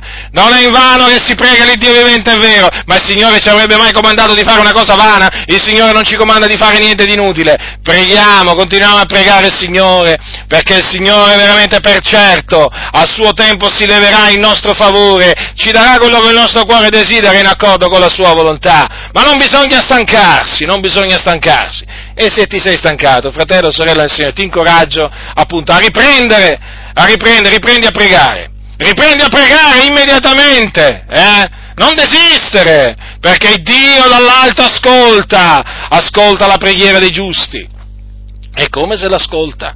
Ed esaudisce il desiderio dei giusti. Eh? Che grande incoraggiamento che la parola del Signore che la parola del Signore ci dà. In ogni cosa rendete grazie, la preghiera deve essere accompagnata da abbondanza di ringraziamenti. Abbiamo motivo, fratelli del Signore, come abbiamo tanti motivi per allegrarci, abbiamo tanti motivi anche per rendere grazie a Dio. Il Signore ha dato motivi di lode al suo popolo, eh? Quanti ne ha dati motivi di lode? Benedice anima mia il Signore, tutto ciò che in me è benedica il nome suo santo, eh? Anima mia, benedici l'Eterno, non dimenticare alcuno dei suoi benefici. Ecco, vedete fratelli del Signore, se si cominciano a dimenticare i benefici del Signore diminuiscono i ringraziamenti, bisogna ricordarseli i benefici del Signore, tutti quanti, cercare di ricordarseli, fratelli del Signore, tutti quanti, perché quando ti cominci a ricordare dei benefici che hai ricevuto dal Signore, ti viene quel desiderio di dire Signore ti rendo grazie, ti rendo grazie. Eh sì, perché il Signore veramente è degno di ricevere azioni di grazie. Cosa il Signore veramente ha fatto per noi? Ci ha salvati, quindi rendiamogli grazie, ci ha salvati. Questa grande salvezza rendiamogli grazie perché ci ha eletti a salvezza fin dal principio. E rendiamogli grazie per tutto quello che ha fatto fino a, fino a questo momento per noi, eh? dalla cosa che può sembrare la più piccola alla cosa che appunto può sembrare la più grande. Rendiamogli grazie, fratelli nel Signore, rendiamogli grazie perché veramente le azioni di grazia appartengono a Lui. E poi dice poiché tale è la volontà di Dio in Cristo Gesù verso di voi. Quindi Dio vuole che noi lo preghiamo, che Dio vuole che noi gli rendiamo grazie, fratelli nel Signore, come anche che, chiaramente che Dio vuole che noi siamo del continuo, del continuo allegri. Allegri nel Signore, perché siamo un popolo trionfante, perché Dio ci conduce sempre in trionfo in Cristo Gesù.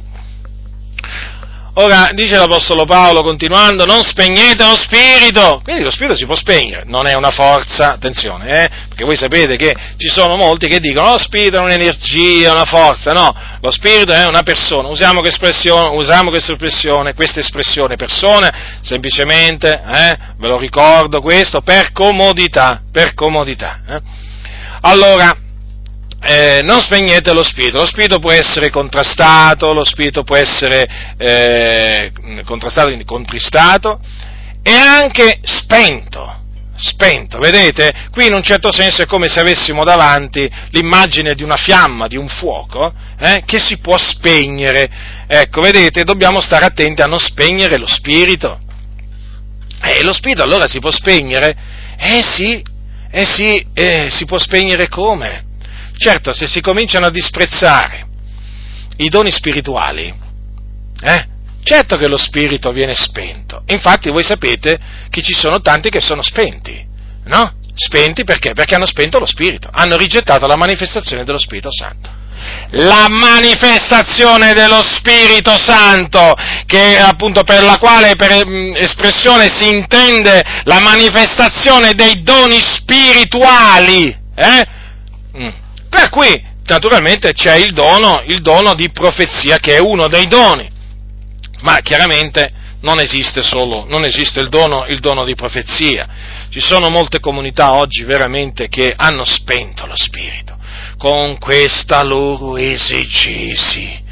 Con questa loro esegesi, questi esegeti, questi esegeti serpenti, perché questi sono dei serpenti, se esegeti, hm? praticamente cosa hanno fatto? Hanno spento lo spirito e allora c'è in queste comunità proprio un mortuorio, un mortuorio. Voi veramente ve ne accorgete, ma peggio di entrare in una basilica cattolica. Talvolta c'è più vita c'è più vita veramente in certe basiliche cattoliche a sentire, a sentire come pregano certi cattolici, come cantano certi cattolici, che in certe comunità evangeliche.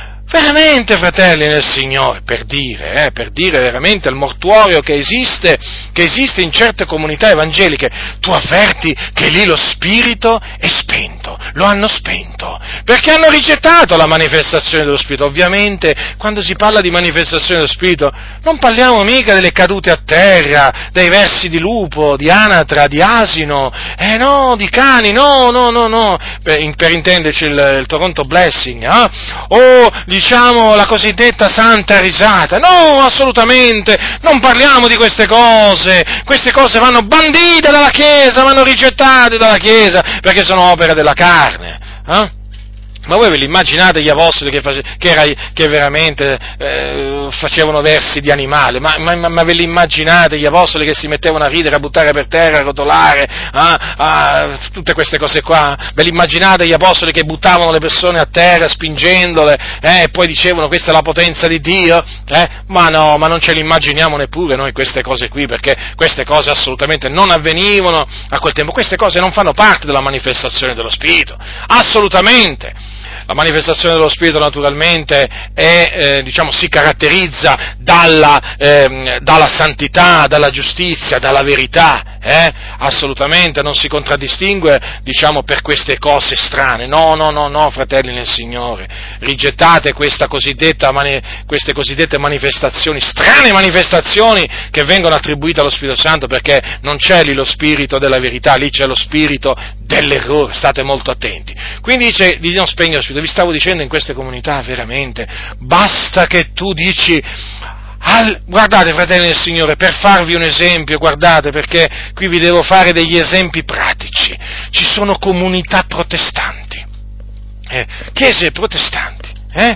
quindi praticamente, no, che dicono di, di venire dalla riforma, dove voi basta che, basta che, alzate la voce durante la preghiera e dite Alleluia, ma lo dite col cuore veramente, gloria al Signore, ti rendo grazie a Dio. Fratelli nel Signore, come minimo si voltano tutti, si voltano tutti. E come minimo avrete una riprensione. Come ti sei permesso? Certo, non ti puoi per... ma no, non è che non vi dico che non vi potete permettere di parlare in lingue, no, ma che, no, lì proprio veramente chiamano, veramente sono capaci di chiamare l'autoambulanza, eh? Perché veramente, o magari altre, le autorità, perché pensano veramente che ci sia un grande pericolo, capisci, per la Chiesa se sentono qualcuno parlare in lingue vere, naturalmente, ma io vi posso assicurare che voi basta che alzate la voce, ma veramente di cuore esprimete la vostra lode al Signore, ma in maniera veramente spontanea, spirituale, senza veramente alcun disordine, senza manifestazioni strane, no, no, no, semplicemente un gloria a Dio, detto col cuore, Osanna, De salva! Fratelli nel Signore, che cosa succederà lì lo vedrete dopo ma per farvi capire, ma questi hanno proprio spento lo spirito. Dov'è lo spirito? Dov'è lo spirito? Eh? Dov'è lo spirito qua? Non c'è, non c'è, l'hanno spento. L'hanno spento! Speriamo veramente che più anime possibili escano veramente da queste mortuori, perché sono dei mortuori, veramente. Tu, se ti, se ti capita di entrare veramente in questi luoghi di culto durante la loro messa, perché qui ormai non va chiamato nemmeno più culto, ma va chiamato messa, veramente, come, che assomiglia a quella cattolica, ti accorgerai subito che ti senti soffocato, soffocato, sì sì, proprio così, è proprio così, fratelli del Signore, eh? Senti proprio lo spirito dentro di te che eh, praticamente ti attesta che sei in un luogo dove lo spirito è, diciamo, viene spento, perché viene viene contristato e viene contrastato.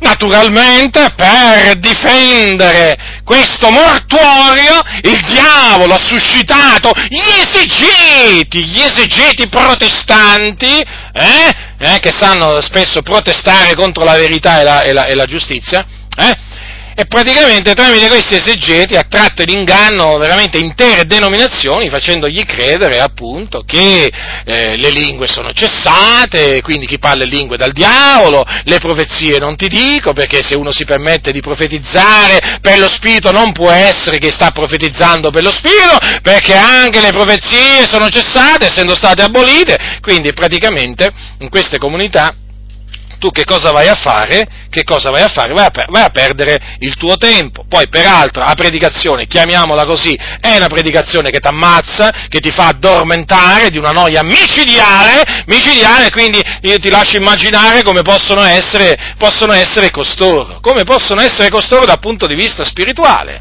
Ma se hanno spento lo spirito, che è vita, ma come possono essere spenti? Infatti incontrate tanti cosiddetti evangelici che appena veramente li vedete negli occhi vi accorgete che sono spenti, la lampada si è spenta. Certo, perché hanno spento lo spirito. Poi chiaramente questi qua cosa fanno? Questi esegeti veramente, questi esegeti che, che, eh, che, contorcono le scritture, questi non spiegano niente, eh? o ben poco, questi contorcono le scritture chiaramente si rifanno sempre a queste manifestazioni della Santa Risata, di, di Rodney Howard Brown, e poi di Benny Hinn, e poi tirano fuori Kenneth Copeland, e poi tirano fuori Kenneth Hagin. Ma che c'entra la manifestazione dello Spirito con queste manifestazioni di questa gente qua? Non c'entra niente, eh? E allora se ne approfittano dicendo, vedete, vedete come sono questi pentecostali disordinati, poi vai a vedere nelle loro comunità, proprio mortuorio, mortuorio proprio, lo spirito proprio è spento. Eh? Quindi, da un lato loro usano come pretesto per rigettare la vera manifestazione dello Spirito, che cosa usano? Usano le false manifestazioni. E quindi, Toronto Blessing, Santa Risata e così via. Perché? Perché hanno come obiettivo quello di spegnere lo Spirito. Eh? Perché quando lo Spirito si manifesta, trasmette vita, è una di queste maniere appunto tramite la profezia. Infatti notate che l'Apostolo Paolo dice non disprezzate le profezie, poco dopo, dopo, immediatamente dopo aver detto non spegnete lo Spirito. Certo, perché voi sapete che la profezia, la profezia è uno dei doni dello Spirito Santo. E l'Apostolo Paolo ai Santi di Corinto cosa ha detto? Non ha detto queste parole, eh? ve le ricordo queste parole perché alcuni le hanno dimenticate, quindi è sempre bene è sempre bene ricordarle queste, fratelli del Signore. Allora, dice così, bramate il profetare, non impedite il parlare in altre lingue, ma ogni cosa sia fatta con decoro e con ordine. Allora, allora ovviamente, ovviamente, eh, qui c'è un comandamento che è quello di non disprezzare le profezie. Ora, chi ha il dono di profezia, chiaramente, che non è il dono di insegnamento, che non è, diciamo, la capacità di, pre- di predicare, eh, questo sia chiaro, eh, perché qui stiamo parlando di profezia. Chi profetizza cosa fa? Lo dice l'Apostolo Paolo ai santi, ai santi di Corinto, quando dice che eh, chi profetizza invece parla agli uomini un linguaggio di edificazione, esortazione e di consolazione. È estemporaneo questo parlare, appunto perché avviene quando lo Spirito si manifesta, appunto in quel credente che ha ricevuto questo dono, questo dono dello Spirito Santo chiamato profezia. Allora in quel momento il credente, naturalmente, il credente profetizza, profetizza naturalmente perché ha questo dono, perché ha questo dono, che è una manifestazione dello Spirito Santo. Allora, bisogna partire da questo presupposto, eh, che non bisogna disprezzare le profezie. Ecco, quindi attenzione, già questo è un comandamento, perché ci sono quelli che le disprezzano, evidentemente. Come non bisogna impedire il parlare in lingue, così non bisogna disprezzare le... Eh, non bisogna disprezzare le profezie. D'altronde, se Paolo dice di bramare il profetare, è evidente che non si possono sprezzare le profezie. Allora, attenzione però, perché? può succedere che naturalmente ehm, in una profezia si intromette, si intromette la carne, o meglio, si intromette lo spirito dell'uomo e quindi si, eh, si, intromette la menzogna. Allora chiaramente bisogna avere il discernimento spirituale, eh, il giusto discernimento spirituale per ritenere il bene e naturalmente eh, rigettare, rigettare, il male. D'altronde, d'altronde, cosa dice infatti l'Apostolo Paolo? Esaminate ogni cosa. Vedete? Quindi c'è chi profetizza? Bene, ma bisogna esaminare ogni cosa che dice, ogni cosa che dice, perché, lo ribadisco, può succedere, può succedere che si infiltra l'errore. Voi direte com'è possibile? È possibile, fratelli del Signore, è possibile perché qui si entra appunto in un campo spirituale dove il nemico può naturalmente, astutamente intromettersi. D'altronde eh, nell'Antico Testamento ci avete presenti i profeti, eh, ci furono profeti di Dio che si lasciarono ingannare, eh, che si lasciarono, che caddero vittima della seduzione satanica, profeti di Dio, sì, e che si misero a profetare di loro senno. Eh? E si misero a profetare naturalmente non per lo spirito, ma del, naturalmente per il loro spirito, seguendo il loro stesso spirito, e cominciarono a dire delle falsità. Quindi attenzione, perché un credente può avere ricevuto il dono di profezia, però però a un certo punto può, diciamo, deragliare, uso questa espressione, e cominciare a profetizzare di suo senno. Attenzione, bisogna appunto eh, essere prudenti e essere subito pronti a rigettare qualsiasi cosa sbagliata che lui dica. D'altronde, vi stavo, vi stavo dicendo, lo stesso Apostolo Paolo, parlando dei profeti, eh, eh, che, cosa, che cosa dice? Che parlino due o tre profeti e gli altri giudichino. Ora, i profeti hanno il dono di profezia e quindi profetizzano. Allora, se dice gli altri giudicano, evidentemente la profezia deve essere sottoposta a un esame, a un esame, vedete quelli che dicono non giudicate, e infatti abbiamo visto i danni, i danni che questo falso insegnamento ha prodotto, perché praticamente questo non giudicate viene interpretato malamente, ma come? Qua dice parlino due o tre profeti e gli altri giudichino, allora, se noi non dovessimo giudicare niente, qui non dobbiamo giudicare nemmeno quando parlano i profeti, come dice la parola di Dio, quanta ignoranza e insensatezza che regna nelle chiese. Allora è evidente che per giudicare bisogna esaminare, eh? Bisogna esaminare, sì, bisogna esaminare. D'altronde non ci si deve eh, meravigliare neppure scandalizzare. L'uomo spirituale giudica ad ogni cosa, fratelli nel Signore, eh? Così è scritto. E così crediamo e così predichiamo. Allora, esaminate ogni cosa e naturalmente ritenete il bene. Allora, quindi deve essere sottoposta a un esame anche la profezia e dobbiamo ritenere il bene. Il bene sì è, il male naturalmente lo dobbiamo rigettare. Infatti dice astenetevi da ogni specie di male. Ecco, Peraltro, peraltro, questo male certo si può intromettere nel, nella profezia e quindi bisogna rigettarlo, ma il male nelle chiese si intromette, si insinua anche tramite tante altre, tramite tante altre situazioni. Quindi vedete, va il Signore, il Signore ci chiama ad avere discernimento, discernimento spirituale, eh, perché qui, fratelli del Signore, si parla di discernimento. Quando dice esaminate ogni cosa, ritenete il bene, astenetevi da ogni specie di male, eh, qui chiaramente tutti noi siamo chiamati a esercitare discernimento. Chiaramente non solamente nel campo delle profezie, è ovvio questo, perché dice esaminate ogni cosa. È chiaro, no? devi esaminare l'insegnamento che ti viene rivolto, la predicazione che hai sentito, devi esaminare il comportamento tuo e anche quello naturalmente degli altri. Qui dobbiamo esaminare ogni cosa e ritenere, e ritenere, e ritenere il bene. Chiaro, il bene non lo possiamo chiamare male, Capito, fratelli del Signore? Il male lo dobbiamo chiamare male, ma il bene lo dobbiamo chiamare bene, e il bene va ritenuto. È ovvio questo, eh? Cioè, infatti cosa dice? Di ritenere il bene, l'Apostolo Paolo ci ordina di ritenere il bene, però eh, dobbiamo astenerci da ogni specie di male, o da ogni male apparenza, anche veramente da quello che appare male. Quindi, fratelli del Signore, questi sono precetti che l'Apostolo Paolo ci, ha dato, ha dato alla fratellanza che vanno, che vanno osservati. Eh, questo è quello che Dio vuole, questa è la volontà di Dio in Cristo Gesù eh, verso di noi, considerate quello che Dio vuole. Dio, il creatore di tutte le cose e quello che vuole da noi è appunto che, che facciamo. Quindi, quindi, beati quelli che ascoltano la parola di Dio e l'osservano e la mettono in pratica. La grazia del Signore nostro Gesù Cristo sia con tutti coloro che lo amano con purità incorrotta. Amen.